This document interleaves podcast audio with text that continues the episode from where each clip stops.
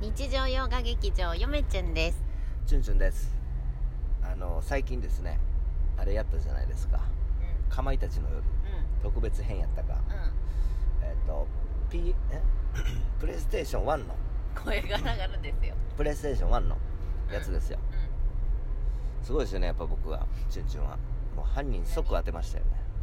即じゃないですよ皆さんうん一回我々最悪のバッドエンド回収しましたからいねやあれはミスったんですよああれね違うなんか、どうも調べたらうんあみんな一回はあれになるらしいあでああそういうことねみたいそなうそうそうそうそうそうで2週目とか3週目でうんああみたいなそうそうそうみんな大体わかるっちゃわかるらしいそうなんですよでも僕はねバッドエンドのうんあの犯人も初めてそう始まって早々分かりましたからねうんあ嫁チュン怪しいなってなったんですよ最初根拠もなく、あうんヨメちゃん怪しかそっうそうたまああヨでもメちゃんっていうのはその主人公がカップルなんだけどそうそう彼女の側をそうヨメちゃんの名前にしたんよね そう、ね嫁ちゃん怪しいなうんうんってなって、えっと嫁チュンでバッドエンドの方が、嫁チュンちもょっとうねバッドエンドネタのバ方レネタバレありですよバッドエンドの方バッドエンドの方で、う嫁チュンに殺されるっていんチュンチュンめっちゃ出してうそ うそうそうそうやっぱりまあありましたね推理もんはなんか得意ですわえー、っとですねなあれなんていうジャンルのゲームなんやったっけノベルあのサウンドノベルサウンドノベルってなんか言いってろいろサウンドノベルやってみたいなと思って思い出しました、うんあの私ですねう、ん昨日一生懸命ネットで調べましたらうん出てきましたうん「かまいたちの夜」ともう一個、うんこれは高校生ぐらいの時かなうん何やってんねんって感じなんですけど受験生のくせにうんめちゃめちゃハマったスーファミありましたおスーファミあスーパーファミコン学校であった怖い話ああまあねやりましたチュンチュンあれいややってるあれ神ゲーですよそうなのマジで神ゲーですよで一応プレステでもあるんですけどうんプレステよりも本来はスーファミのうんちょっとあの荒い感じビット数のうんうんあれがいいそうなんですよなんいやでまであもプレ最ス近テねでももし出てるならやりたいなちょっとサウンドノベルをサウンドノベルちょこちょこっとやったとまあこれからもやるで しょうサウンドノベルねでうんかまいたちの夜はうんうん実はうんえっと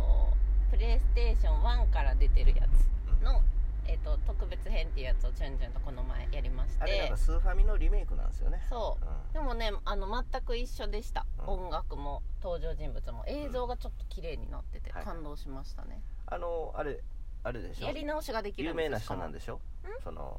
あ作者えーあそうそうそうちょっとやっと文学 YouTuber っぽいこと言えるえっ、とミステリー作家の阿ビ子竹丸先生が脚本を手掛けてますうんなのでストーリーが非常に面白いしうんちゃんとしてるなんか王道のミステリーって感じうんうんううんん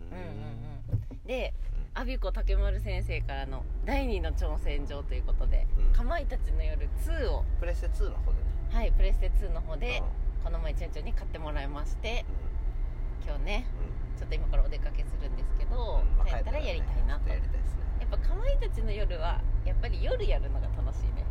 いや別に何時でもええけどいや夜やりたい、うんまいやあー楽しかっずったと読まされるんでね読まされるねしんどいですけどそうでかまいたちの夜のうんちょっとプレイステーション1の方に戻りますとう、んスーファミの頃にはなかった機能がいろいろついてて、うんやり直しができるとか、何回もやるごとになんか新しいサブストーリーみたいなのが見れるみたいなちょっと大人な感じの話が見れるみたいうんうんなのが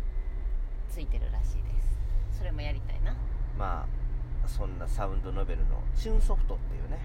チュンソフトチュンソフトっていうメーカーっていうか会社なん ですようんチュンソフトうんまさかのそうだからもうチュンチュンとしてはもうチュン今チュンチュンソフトを応援してます、うんシンパシーを感じられずにはいらなんれなかゆめちゃんは知らんと思うけど何あの風来の試練とかい知らんあの不思議なダンジョンシリー知らんズをあのあれしたらしいですよチュンソフトはそうなんうんあの、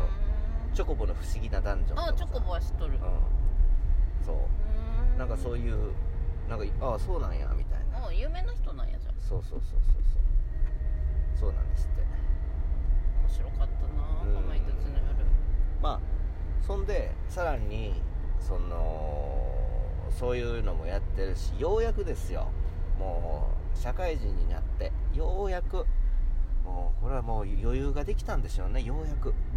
社会人になって15年以上経ってますけど、うんうんえっと週1回泳いでますはい実はですねはい、チュンチュン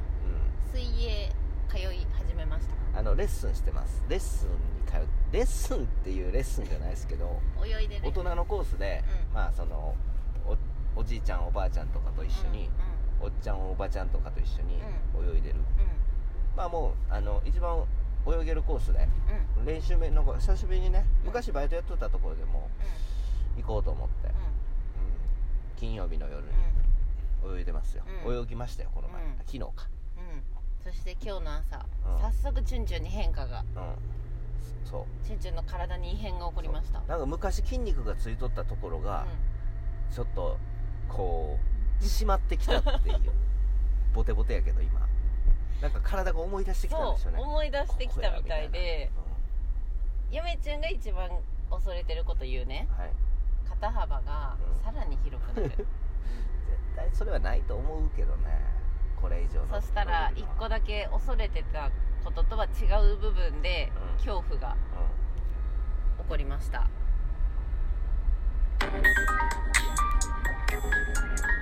うん、チューンソフトチュンソフトさんこれからも応援してます ありがとうございますあのですねうん肩じゃないんですようん二の腕う片側の二の腕あの、はいどなんていうの後ろ背中側の二の腕っていうのんパンプアップしちゃってなんかうんムキムキムキになってる なんか正面から見うんたなんからねなんかちょっとね最近までムチムチだったのがムキムキになってたまああのー今までさもう個人的にやろうと思ってやれへんやってやめてやってやめてっていうかまああれや強制的に今はそういう空間の場所に閉じ込めて、まあ、月謝払ってやってるので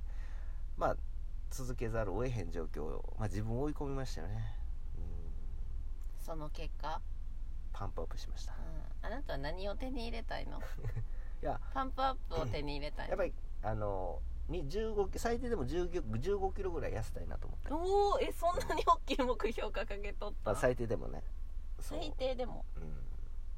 でもねパンプアップしました今何キロ今今 今70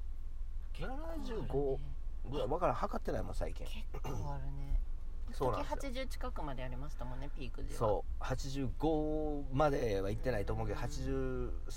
までさ行ったまこよとあってるた一瞬うんそうまあ大体今75キロで5キロ以内で収まってるとは思うんですけあど、ねの、時入れてたアプリまた入れなきゃねあのレコーディングダイエットのそんなんややっとったっやけりましたよ毎日体重測ってアプリに記録するっていうやああなんか嫁ちゅんがやってたね あれ続かへんかったつけど続かな嫁かっちゅんが、た嫁ちゅんが挫折しましたいやだからねチュンチュンねあの眠ってた筋肉がうん目覚めてきてちょっとねうんうんガチムチになってきましたねそうそうそうねブチガチになってむムチムチガチやね